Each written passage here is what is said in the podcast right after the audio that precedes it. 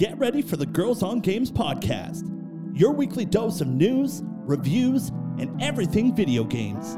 Always served with a good helping of hype and just a pinch of salt. And now, your host, Leo.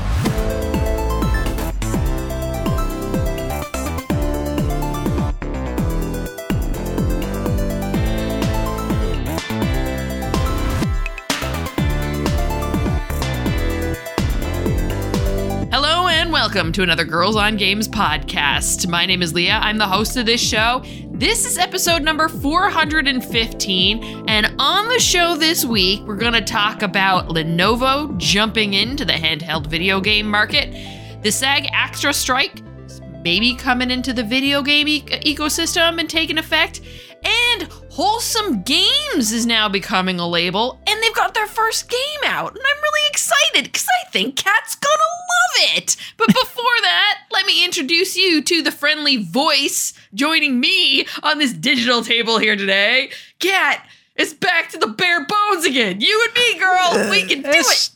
Just the two of us. We can make it if we try.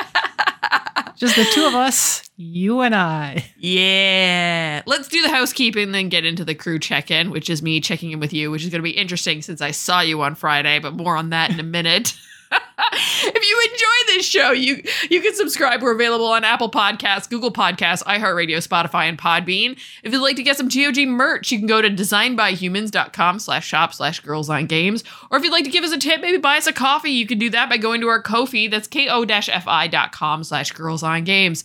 Yeah, it's just the two of us this week. Lots of scheduling conflicts, vacations, just overall chaos and technical difficulties. So is Kat and I.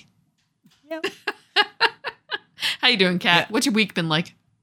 I'm good. I'm enjoying summer finally. Yeah, there is summer background again. We were I was so ready to pumpkin spice latte my life.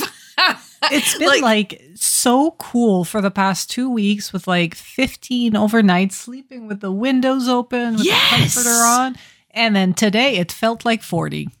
Yeah. And it's going to for the next few days. Today, at least, it's sunny out. The next 2 days is supposed to be rain and thunder and lightning. So yeah. And I'm cool with that, except for traveling to and from work. But besides that, it's prime time to stay inside and play games. But yeah. I really want to be fall now. The fall games are releasing, all the fashions out there. Starbucks has pumpkin sliced lattes. Yeah. Tomorrow it's going to be 32. I'm not sure. Should I go to work or should I stay in and avoid going out in such heat? Yeah. I was ready for fall, yet summer's back with a vengeance. Yeah, legitimately. It's just going to be one of those weeks. But anyway, other than that long weekend. Yeah. You guys came to visit. We did. It was so much fun. You got to meet Gibson. Yes. Yeah, he was a very good boy this weekend. Appreciate the visit, but no, we did. I was actually really impressed that we left the door open a crack for Dimitri. But Gibson didn't go over there at all. It wasn't until Dimitri decided to venture out and test the waters. Yeah. I think Gibson was tired by the drive because you guys drove in that day. We did. That we did. Yeah. Yeah. And it was his first real road trip. He's obviously had trips in the car, and going anywhere in Toronto can be a bit of an adventure. But, for 5.5, 6 hours, it was his first real go at that. A lot of firsts this weekend for him. First sleeping out experience is not his own house, which was stressful for him and stressful for us because he kept getting up and not understanding the sounds. And also there was a baby in the other room, so I was afraid he was going to bark and wake the baby. He was very good around the baby, though. Okay. That's good to know. Yeah. So he was very gentle, very good. And also my brother-in-law owns a Boston Terrier and they became fast friends. And I think they both crashed after, when they were separated when we came home. But I think also they miss each other now. Aw. so cute together playing around. But yeah, it was great. And it was so nice to see you and Pascal. And thank you for having us over. And Catherine made a spectacular pizza, which was phenomenal. Mike and I were raving about it when we left. Yeah, it was lots of fun. It's nice just having a chance for us to catch up. And, yeah, you know, though we do this every week, it's not the same thing. No, and it's like I talk a lot about food and cooking, but you finally got to enjoy my cooking. Mm-hmm. Yeah, it's been a while. And I loved it. I want to talk about another thing that happened this week. A package came in the mail, actually, while we were gone. My neighbor actually came over after he saw that we are back, rang the doorbell and said, "This is for you." I picked it up just in case. I was like, "Thank you." And I'm happy, too, because it's actually a package of books, video game books. You know how I feel about video game books. Friend of the show, Jared Petty, is actually the senior editor and project manager over of publications over at Limited Run Games. And they now carry books. Oh, Limited Run Games do books now. Yeah. So the games, or the books he sent me include All the Games Are Good from Stuart Gipp, which looks really interesting. What makes a game good? A compelling storyline, perhaps? Intuitive, responsive controls are a standout quality. But now, at last, one man dares to stand up and speak truth to power. All he wants is to jump on frogs and collect colorful fruit. This edifying, entertaining, and occasionally emotional rummage through a lifetime spent playing all the wrong games should last the test of time as a chronicle of the underappreciated and overcriticized games that nobody else writes about. Open your heart, eyes, mind, and wallet, and you too will understand that all games are good. So I'm intrigued by that. That was one. Another one, Atari Archive Volume 1, 1977 to 1978, a contextualized history of Atari CX 2600 video game computer system's first 2 years. About all of the games that came out between 1977 and 1978. Then this one's really interesting because I never ever thought anybody would ever make something like this. This is called NES Endings Compendium, Volume 1, 1985 to 89. This is like looking back at the ending of every single game released for the Nintendo Entertainment System from the system's 1985 launch through the end of 1989. That's 4 years worth of hard work, unfair hits, cheap deaths, and controllers thrown in frustration at these famously brutal games. There's a lot of goodies listed on the back of this. So this one features Super Mario Bros., Super Mario Bros. 2, The Legend of Zelda, Zelda 2, The Adventure of Link, Metroid, Kid Icarus, Mike Tyson Punch-Out, Double Dragon, Castlevania, Simon's Quest, Contra, Ninja Gaiden, Mega Man 2, Blastmaster, Shadowgate, and Bionic Commando are inside here. So that is pretty awesome. And then SG-1000 Works, Sega Gaiden Volume 1, a comprehensive unofficial retrospective looking at every game released for Sega's first 8-bit console, not licensed or approved by Sega, just so you know. But yeah, this has an epic ton of games in here too, and a lot of stuff I'm not necessarily familiar with because I got Sega is definitely a bit of a hole in, especially early Sega, because we didn't have one. Definitely a hole in my knowledge base. I have the Genesis, not the first one. But it does have Qbert in this book, so that's pretty interesting. And a 007 James Bond game. Huh. The more you know. So yeah, thank you very much, Jared. You know how I nerd about books about games, learning more about games, especially stuff that like I never really got a chance to touch because I didn't have those consoles at the time. But yeah, thank you. I think that's great that they are doing, and there's another publisher out there doing books, because, you know, it seems like less and less you see that, especially ones that are like really digging into the history, because I love preserving the history of video games. I think it's very important. Yeah. You need like a shelf or a bookshelf or something for all your video game books. I do. I know. I need to sell a lot now. Yeah, the collection is growing, definitely. Especially with that Minecraft cookbook. Darn it, I meant to bring one of those down to you. I gotta ship one down because I've got two here.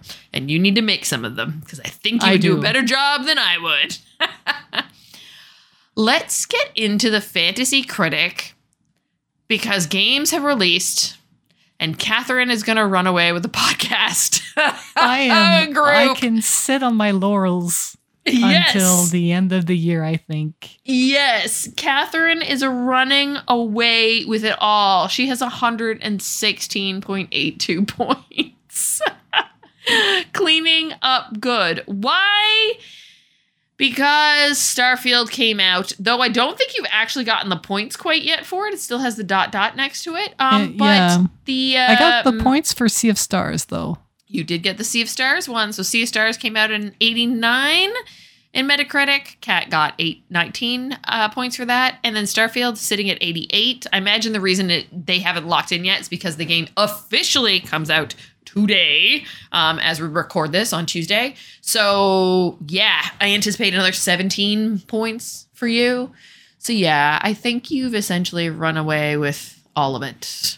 I think even if like the rest of my list doesn't publish and I get like 0 points, I think I still Joelle's at 85. She could potentially Joelle's behind me at 85. Yeah. Yeah. But it's still like a 20 point difference though. 40 points. I know I'm at almost 120 and she's at 85. Oh my gosh. Yeah. Okay. And like it's 30 something points. Like this is I didn't do much for like half of the thing. And then as soon as Tears of the Kingdom came out, I've just been like boom, boom, boom, boom, boom. But Kat, she has Marvel's Spider-Man 2 and Forza Motorsport. And she's got a hole. We'll see. We'll see. But yeah, I think you might have run away with it at this point. She could I think if she has like a surprise release, I think Marvel and Forza are going to do well. Yeah. But I think she might need for she has Metroid Prime. Yeah, that's going to that's supposed. Yeah, but I don't think it was. The question is that one going to get a thing saying it doesn't release this year, right? That's the question. She's got a slot left too. Yeah, she got Payday 3, Gunbrella, and Thirsty Suitors. I mean, she could. It really depends on. Oops, sorry, I hit my mouth.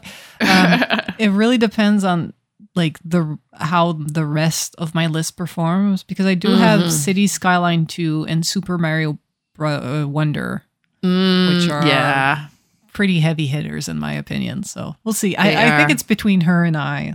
Yes, it really is. It's tight. But Simon and I are just picking up the pieces. Yeah, picking up the pieces. I don't think... Was there any... Let's just see if there was any movement this week. I don't think there was. Oh, wait. I managed to pick up Cocoon for a bid of $5. So because I had a bunch of holes in my thing, so I just needed to get some stuff. Your games, that weren't coming out. They were announced weren't coming out. Over on the community, it's a bit tighter, as Pat is in first with actual points of 89.92, and Phoenix is coming in with 75.69 right now. Then it's Joelle, Alban, Darth, me, Simon, and Tim. Tim's still sitting there with that -9. But what's interesting is that most of Pat's games have released, along with Phoenix's. So the question is if everybody else will catch up in the end. Okay. So yeah, Spanish Acquisitions is Tim. Tim may actually get out of the red. If Starfield gives him some good numbers. Yeah, he could get out of the Starfield. Red. Yeah. He'd have to get over 9 points. He needs 10 points to get 0. Poor Tim. But yeah, I mean, still going strong. It's going to be interesting to see how this plays out. It's a really, anybody's game up here in the podcast community group. It's going to be interesting to watch. All right, Catherine, you still playing Baldur's Gate 3? Yep, I'm still in the first act. I am taking my sweet time, but I didn't have a lot of time to play either. It's going pretty slow. But yeah, still enjoying it. And once this bigger run is done, I might power through a second run, a Dark Urges run. See Dark that Urges? Is that what they call it? So you do all the bad stuff? It's not the evil run. The Dark Urges is the one where you have like something wrong with you and you try to fight it. I haven't looked too much into it because I want to keep the surprise. That's cool. Yeah. And like that after that, like I'll see what I play after that. But yeah, I have friends that already made it like to Act 3 after putting like a good like 60, 80 hours in. I was like, how? All they've been doing is playing this, clearly. Yeah. They've had my schedule's been too busy apparently for me to make good progress. Work. Have dinner parties with your friends. Yeah. Gotta go to the gym. Yeah, like exactly. Yeah, clean your house. Adulting. Actually play D&D. There you go. Real D&D, which you're supposed to do later. Yeah. Kat, you're going to want to play Sea of Stars when the time comes. Really? Really? Yeah.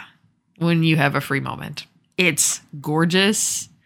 It feels like a return to form to the RPGs and turn-based RPGs we used to get with that spice of life that you have from like the Super Mario RPGs with a little bit of like the action side in it too. Mm-hmm.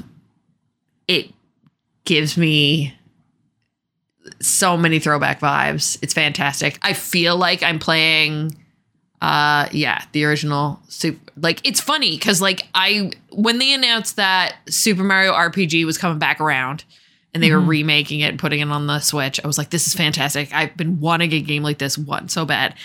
And then this game came out and I'm like, ooh. Yeah, it's giving me like Secrets of Mana, original Final Fantasy. Yeah. Chrono Trigger. Yeah, it has all of that. All of that. Cat's gorgeous. There's cooking. Of course there is. There's fishing. Cooking and fishing. Exactly what we love. They know how to get the hooks in us.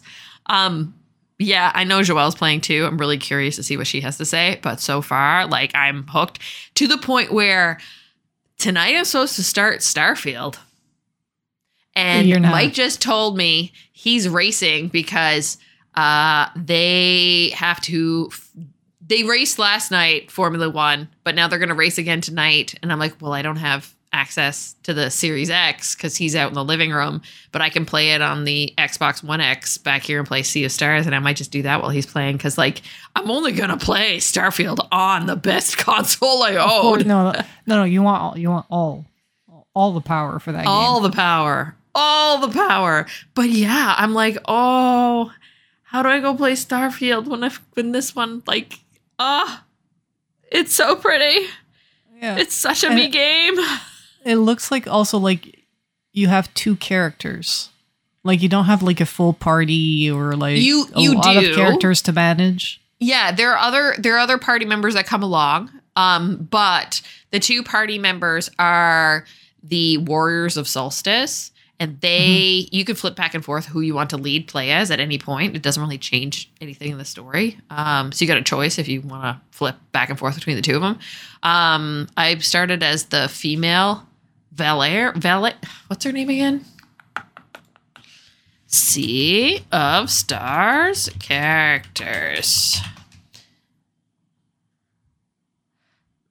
Valere, I guess you would say. Valere. Is that how you would pronounce her name? Valere? Yep. Zale is the other one. Garl is their friend who doesn't have the magical, mystical powers, but he can cook. And that is one of his superpowers, is that he makes fabulous meals. And then there's a whole bunch of other characters that come around, but I've only really met one other. They're not really a party member. They're like a historian. She's pretty cool. And, so just making my way through, I'm probably only a few hours in, but I'm like, how am I going to jump away and play Starfield now? Well, I think it's probably like a shorter game, so you can probably power through it and start Starfield like this weekend. I looked at buying, cause it came out on Xbox Game Pass. That's how I'm playing it. And I looked at potentially purchasing it on Switch for when I was traveling, but it was not a Nintendo expensive game, but it wasn't a cheap game by any means either. So I'm curious. I'm not sure what the traditional playtime is. Apparently, it's like 20-ish hours. Google is telling me. So people are saying main story about 27 hours, main plus size about 32 hours, and completionist is about 40 hours. That's not terrible. Okay.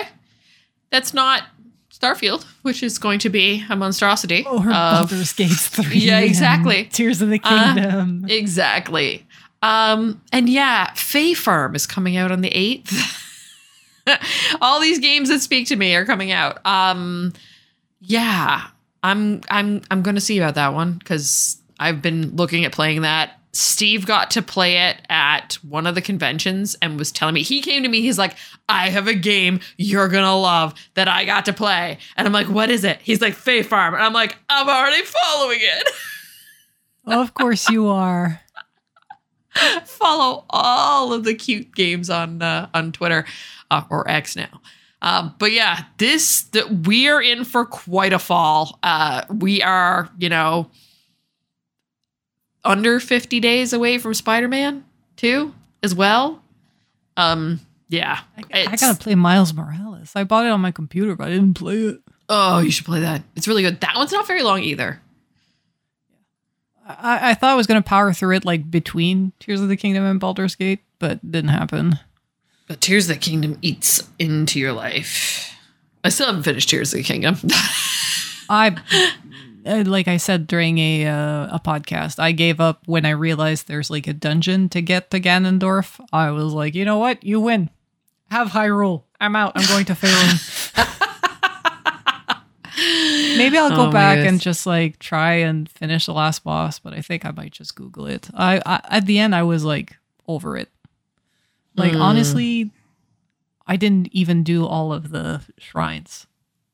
I was over it. So. I mean, it's so much. It's a lot. The thing is when that came out too, the first one, like Breath of the Wild, like it was the beginning on the console. I feel like there wasn't too much pulling me away. Oh, well, what was pulling me away was potentially Horizon. But I ended up playing that later. But yeah, now it's just like, I feel like there's so much. And it's not like I didn't have time. It's just that, you know, well, that's not true. There was a lot. Diablo and Terraborn like, and like this year's just so much. There's much. I'm definitely gonna have to visit my backlog. Like I already want to play Sea of Stars. I want to try Starfield. I'm not sure it's gonna be the game for me because, like I said, I'm not big into sci-fi. I'm not big into gun games. But if the story is good, like you know, I played through Mass Effect because like I really like the RPG and storytelling elements. So.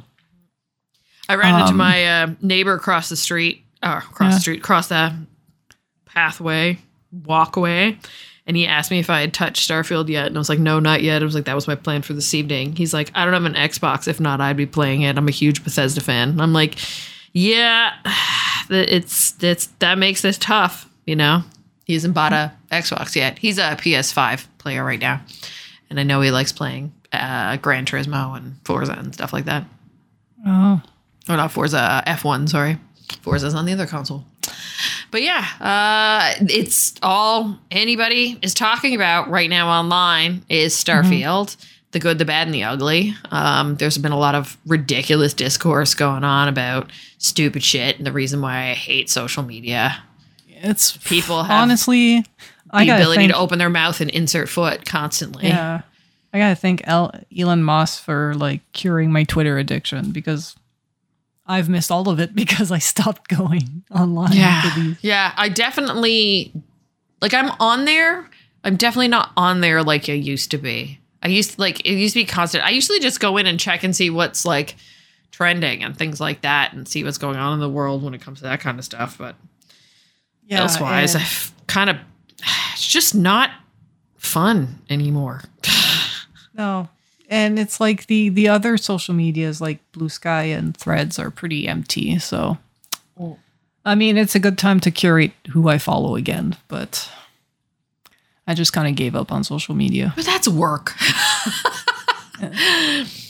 I know. And I feel like it's a good way to stay in touch with people to a certain extent, but then it's usually the surrounding garbage is a bit of a pain. Obviously having our Discord channel is the best though. Yeah, I'm sinking way more time into Discord now. And even that's not much. Like I ignored it all long weekend. Yeah, but I mean, there's other stuff going on. I was traveling, so not much I could do there. Yeah. Let's talk about some news of the week, Kat. You ready to do that? Yep. Let's go. Time to talk some news. And this was a news story that Joelle had actually prepped before the technical difficulties that tied her up with not being able to be on the show today. But yeah, how did I miss this? Kat, Lenovo is making a handheld console? Like, how did I miss this? I didn't know about this either, but it's basically Steam Deck, Nintendo Switch had a baby. So this article from CNN _ one site that we never visit, Joel finds news sources for us. I don't go on a lot of these sites, but yeah. So launching this October for $700, the Legion Go is a Windows 11 based handheld that has some unique advantages over the competition, including removable controllers and a special FPS mode that offers mouse-like precision when you're playing your favorite shooters. Wow. So it looks like it really has a bit like the look of a Nintendo Switch, but more gamer, more like the Rogue Ally. But with a bit of the bulkiness of the Steam Deck, but the controllers come off completely. They look a lot like Switch controllers. I'm actually surprised. I thought Switch had the lock on this, a patent or something. I mean, we'll see if they get sued, but it doesn't. Although, the controllers come off, but it doesn't look like then they can be standalone controllers like the Switch. They are. If you scroll up. You mean sideways? Sideways, so that you can do two-player games. It looks more because there's the buttons, the action buttons. Mm-hmm. Are only on the one controller, and the other controller has the directional pad and the two options and whatnot. So yeah, you can play a Switch with both Joy-Cons, but you couldn't play a racing game together. And it looks like one of the controllers, the right one that has the action buttons, looks like it's got a trackpad on it. Yeah, I noticed that. It kind of looks like a trackpad. Fascinating. And yeah, very similar. Shout out to the Legion for having an actual decent kickstand on it too. Because the one on the back of the Switch, if you're playing on the airplane, that thing's so flimsy. You can knock it over in one little air bump. This thing is the full back of it and really is a kickstand, Not a measly little slim piece of plastic. Yeah. And it's got an 8.8-inch Quad HD display, and it's got a smooth 144 hertz refresh rate. So apparently the screen is boss. So it's powered by AMD Ryzen Z1 Extreme processor with AMD RDNA graphics, which apparently puts it roughly on par with the higher-end Asus ROG Republic of Gaming Ally, and a bit ahead of the Steam Deck on paper. Wow. So it sounds like this thing probably has terrible battery life, my Lenovo Legion laptop that has a 2 hours of battery life. But it says it can recharge up to 70% in 30 minutes. So that's nice. I like this. There's a whole headline. Comfortable controls with one killer new feature, and you get to see the side view of what the controller is, and thank goodness it actually is designed to fit in your hand, because the Switch ones, your hands start to cramp after a while. These ones fit in your grip. It looks like you can use them almost like a joystick. Yeah, I think like that's what the feature is that's different from other things. I'm trying to read it up here now on what exactly. Yeah, the Legion Go features a special first FPS mode, which lets you place the right controller onto an included dock that effectively turns it into a mouse that you can glide around your desk. This results in an awesome hybrid gaming setup. So yeah, so it's like, according to this article and this reviewer, the controller's basically Joy-Con, but with like the responsiveness and the beefiness of an Xbox controller. But this thing where it's just like the FPS mode actually sounds pretty dope. I really want to try this version where you have it on the dock to make it like a mouse, because it even looks like they've got like scroll buttons and things like that. And like when you're looking at it when it's like in operating system mode, it looks like you have other programs on there too. Like you can definitely see the Xbox app it's there. It's a Windows 11 mini computer. Yeah. So like you could probably like do other things on this too, not just play games. Yeah. But it says that since it's running full Windows 11, that means you can easily download the top PC games from all your go-to storefronts, including Steam, the Epic Game Store, Xbox, and EA Play with a built-in Legion Space app that's designed to tie them all together in a convenient one-stop hub. Wow. It says you can pair it with a mouse and keyboard for a surface-like productivity. And you can hook it to a monitor for a true desktop setup. That's wild. So, $700 USD. I'm curious. I'm optimistic. I'm really curious too. I'm like, wow, like, this is pretty dope. The reason I don't play PC games right now is because I spend so much time in my back office in front of my computer, and I don't want to be back here anymore. That's why I like going out in the front. But there are so many, like, farm sims and all that kind of stuff that I would love to play. You could play on this. That, I find I don't spend as much time at. And the fact that, like, it has, like, a mouse... Imagine, like, I could play a lot of like the sim games that I like, but on a handheld with a mouse-like experience. I mean, you are in the market for a new computer. Depending on your budget, it could be a computer in this thing. I need a podcasting computer. No, I mean, like, you could buy a computer and then buy this thing to play handheld. Or you could buy a beefy gaming laptop like I did. Yeah, that's true. I think I'm still going to go with a tower. I think I still want to do the tower. There's something about like the physical thing.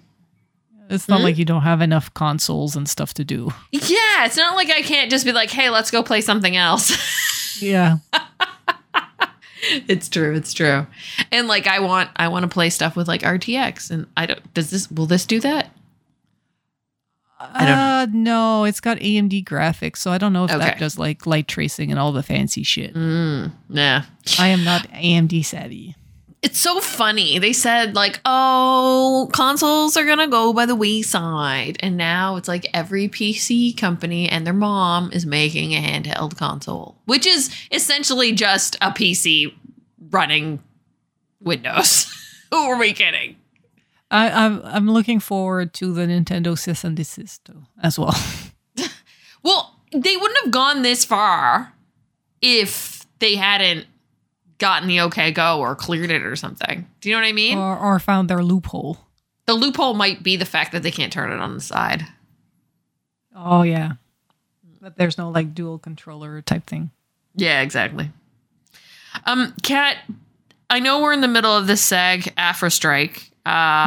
And considering my work right now, I'm, it is the start of Toronto International Film Festival, and it is going to be a different one this year, which is interesting. But, we're slowly hearing about other groups being affected and maybe others being brought into the fold because of what's being debated and fought for the rights of the creators and artists and stuff that make the content that we consume, along with TV and movies and streaming content. And now it sounds like video games are coming into the mix of this.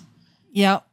So SAG-AFTRA is calling in on a member vote to vote on whether or not the union should be given authority to declare a strike for video game actors and performers.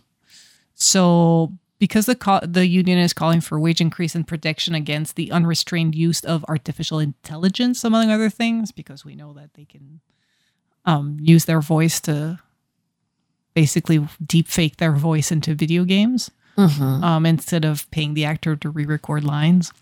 So if members vote to authorize the strike, it does not necessarily mean that strike action will take place. Instead, as SAG-AFTRA explains on its website, it gives the union the option to initiate a strike if negotiations with video games company fail to produce a deal that satisfies its members.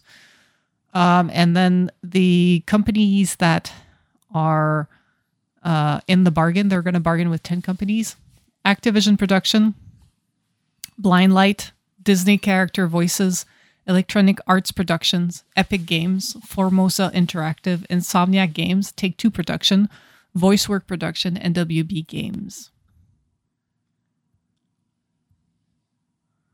So, and the union is asking these companies to agree to the following: same wage increase for video game performers as those in TV and film, artificial intelligence protections around consent, control, transparency, and compensation, on-camera performers to be given rest periods of 5 minutes per hour, set medics to be present where any stunts or hazardous work is performed, prohibition against stunt on performers self-tape audition, and protection against vocal stress.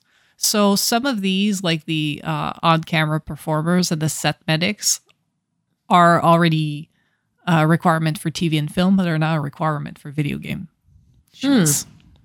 So a lot of it is just bringing video game performance to the same level in terms of protections and wages. And they went on strike a few years ago too, right? For something. Was it SAG-AFTRA or was it just the video game? I think it might have been just the video game voice actors, but not certain. But I remember that a while back. But it looks like the voting for this, for the eligible members, will close at 5 p.m. on September 25th. The vote was unanimously approved by the SAG-AFTRA National Board.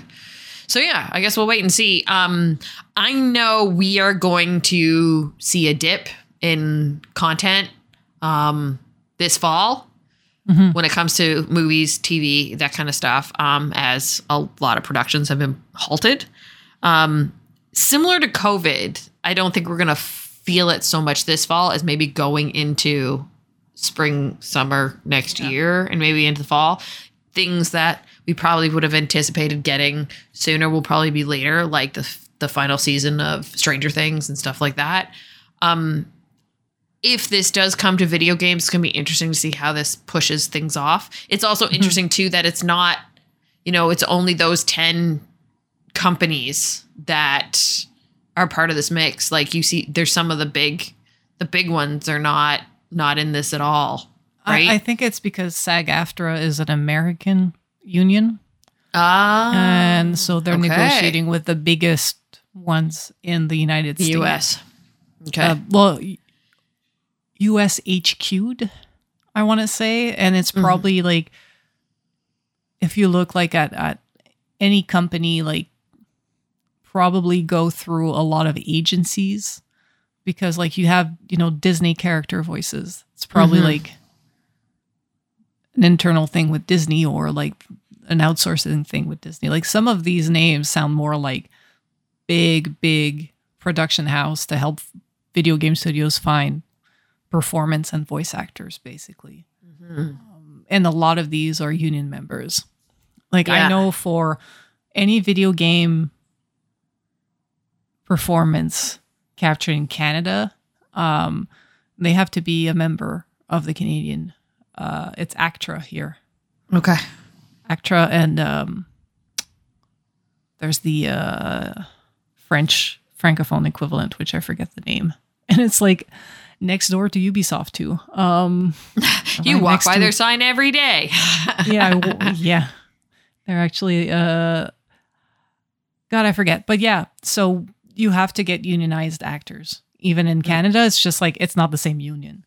Okay.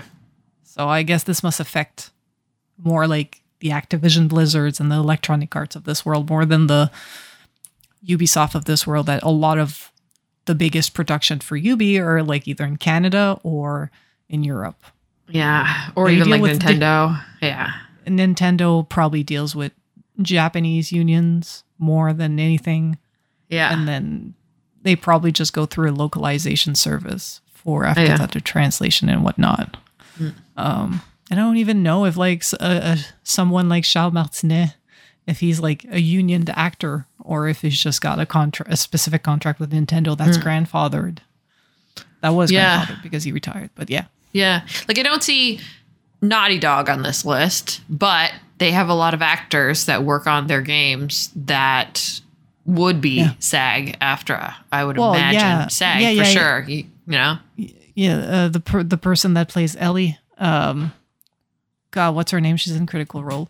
Ashley Johnson. Yeah. I know is SAG-AFTRA. Laura Bailey, who was on the production as well, as SAG-AFTRA. So. Mm. Yeah. Oops, sorry. My turn to hit the microphone today. Yeah, we'll have to wait and see kind of what they decide. And, you know, it could, once again, slow down things a bit, but for the right reasons. For the right reasons. You need to pay people what they are owed and make sure that they get things like the breaks and stuff. Honestly, AI and deep fakes. Oh, yeah. Like just a way for people to make more trashy content. It's not going to make things better. No, it's going to make things so much worse for everybody. Mm-hmm. Kat, I wanted to bring us back up into a little bit of a high with this last piece of news that I wanted to bring to the table here today. And when I saw it, I thought of you immediately. But it leads into with I am following Wholesome Games on pretty much every platform. I get their newsletters and everything every month, which I highly recommend. If you are into the types of games that we like here at the Girls on Games podcast, go sign up for the Wholesome Games newsletter because it always like drops every month. And I'm like, oh, yeah, that game. Oh, yeah, that game. Because sometimes some of these smaller games kind of get lost in the mix of the noise of all the things that are happening online, right? Mm-hmm. And I got a drop this week from them, and I didn't realize this was something they were doing, but they did talk about it in one of the directs. Essentially, Wholesome Games have now become a label or publisher of sorts, and they have their first game out. This game, I knew I had to bring to Kat's attention. Because remember when you enjoyed Neko Atsume? Yeah, yeah. It gives me Neko Atsume vibes. It said it's with bunny rabbits. It's called Usagi Shima. It's mobile. It's on Android and iOS. Out today. Free to download. Definitely has microtransactions in it. I've installed it on my phone to play on the subway. But yeah, it's super cute looking. It also, the illustrations, like the bunnies do remind me of the Neko Atsume art style. It also gives me, oh my God, what's that other one that we were playing for a bit?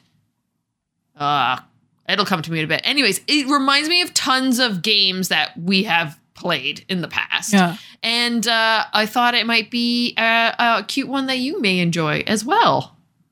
So is it Cozy Grove? That was the game I was thinking of. Cozy Grove. I didn't play. But is it the kind of stuff that you like build an area and you watch bunnies come and chill? Mm-hmm. So I'll read you through the about of the game. Usagi Shima is a relaxing, idle bunny collecting game developed by solo developer Panko.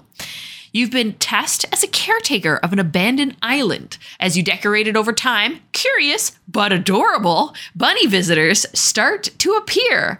Buy toys, plants, and build structures on an abandoned island to entice curious bun tourists to pay your island a visit. Discover, take photos, and make friends with a variety of bunnies that visit based on how you've decorated and arranged the island. Usagi Shima is heavily inspired by cute, soothing games like Neko Atsume and Animal Crossing. The game's namesake and setting draws inspiration from Okunoshima, a real island in Japan that has a lot of bunny inhabitants. Oh. Yeah. So, I mean, like, it's nice to have a little game that you can kind of pick up and, you know, it's like they said, a collecting game that you can kind of play on the go, pick up, let go, let down. So when next time you pick it up, see who's come to visit, that kind of thing. Definitely has microtransactions in it. I noticed that, but I haven't really dived into it too much. Features note, discover and record 30 plus rabbits with unique looks and features, over 100 items to decorate with, some even interactive, hand-drawn and traditionally animated art style, pet and engage with a variety of activities with the bunnies to build friendship, receive keepsakes from bunnies you've become friends with, and even invite them to stay on your island. Synced with real-time, experience the island ambience matching your time of day, and relaxing idle gameplay. No time limits, no stress, enjoy the ambience, and play on your own pace. So yeah, this was first shown off in the one of the Wholesome Directs of 2022. I imagine this is a summertime one. And it was also shown at the Wholesome Direct 2023. And yeah, on their press kit site there and on the YouTube channel of Wholesome Games are the first ever game trailers and the teaser trailer. There's also a bunch of images. It's very cute and cuddly looking. Looks so adorable. Yeah, I love it. So yeah, I might play a little bit of this evening as I chill. I am so happy that Wholesome Game is now doing this, because you know the game will be cozy and wholesome if it's published by Wholesome Game. Totally. And the thing is like we mentioned, it's very difficult for these types of games to kind of make noise and get noticed. And I'm so happy that there is a platform of dedicated individuals that really want to make sure that these types of games get out there, because there are so many cozy games that are coming all the time that it's just so easy to miss. And they deserve to get just as much love. You can make, and people have made, entire video game content creator careers over just covering these types of games, which were so few and far between when you and I were growing up. Like, we only had a handful of them. And now I feel like every weekend new one's coming. I talked about Fae Farm coming. I can even run through the ones that are coming this September, just to give you an idea of like what the newsletter gives you each month. So new releases for 2023, they bring you through. Of course, I talk about Usagi Shima. Then coming soon, we've got Tiny Witch, which comes September 1st to PC, a small game about managing a minion store. Activate spells, unlock new recipes, and prepare the best minions for your demanding and sometimes aggressive customers. September 8th is Fae Farm, coming to Switch and PC, featured in the Wholesome Snack. Fae Farm is a sim RPG for 1 to 4 players. Craft, cultivate, and decorate to grow your homestead and use spells to explore the enchanted island of Azoria. There's Sprout Valley, which is also coming September 8th to Switch and PC, a tiny farming sim where you can relax and grow the garden of your dreams. Neko knew this was his chance to realize his dream, so he put in his notice, closed his accounts, and set forth on a journey of his dreams. Mineko's Night Market is out this month. September 26th on Switch and PC. Narrative-driven social simulation adventure game that celebrates Japanese culture and invites players to craft items, eat snacks, and enjoy all the cats. Pizza Possum, coming September 8th, Switch, PC, PS, and Xbox. Live your ultimate possum dreams in a snackable, chaotic arcade game focused on eating as much food as you can in single-player co-op without getting caught. Single player or local co-op, without getting caught. And then Dolphin Spirit Ocean Mission, coming September 26th to Switch, PC, PlayStation, and Xbox. Dive into the ocean's depth, teaming with life and color with your dolphin friend Keanu. Learn about marine life and ecology while helping the local environmentalists save the island from impending disaster. So yeah, and then they note a bunch of games that you might have missed, like Blue Wednesday, which came out August 28th, and The Shape of Things, which came out August 30th, and some staff picks, not necessarily Wholesome Games, but things that their team is playing. Fossil Corner is being played by Matthew right now. Luck to be Landlord is being played by Victoria Tran. And Kirby Superstar is being played by James from their team. So, like, you really get an idea of, like, the type of games that,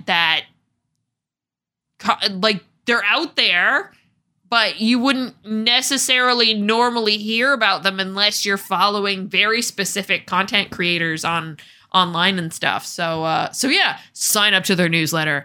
It is worth it. Sweet. I will. Definitely. Just going to add more shit to the backlog. Exactly. And like we got Neko Atsume coming. Or not Neko Atsume. Oh my goodness. We've got Minako's Night Market coming. Yeah. Like, I've been talking about that game for like 4 years. I know. Super exciting. All right. Well, that pretty much closes out the show for this week. As always, we want to invite you to check out the show notes on girlsongames.ca for links to all the stories mentioned in this episode. Thank you, Catherine, for doing that every week for us.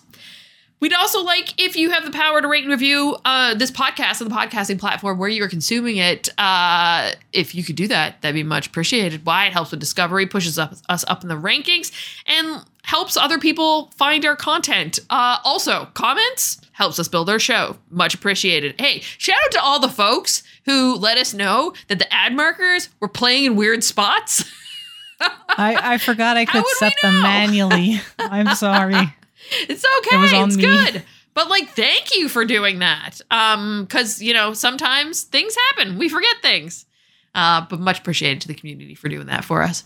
As always, I want to thank the panel, aka Catherine, for being on the show with me this week.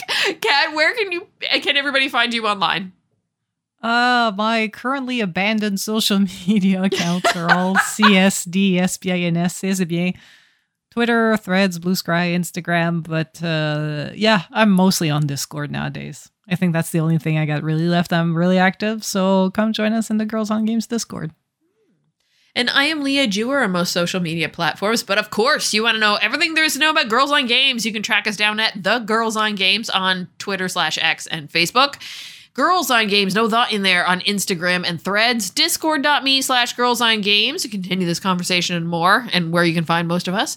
But of course, if you want to know anything at all, you can track it down at our home base. That is our website, girlsongames.ca. Thank you, Kat. It's been another lovely week in video games, and there are so many to play, and now I don't know what to play. This is a fun problem to have.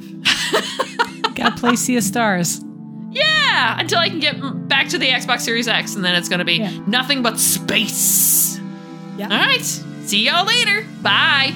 Bye.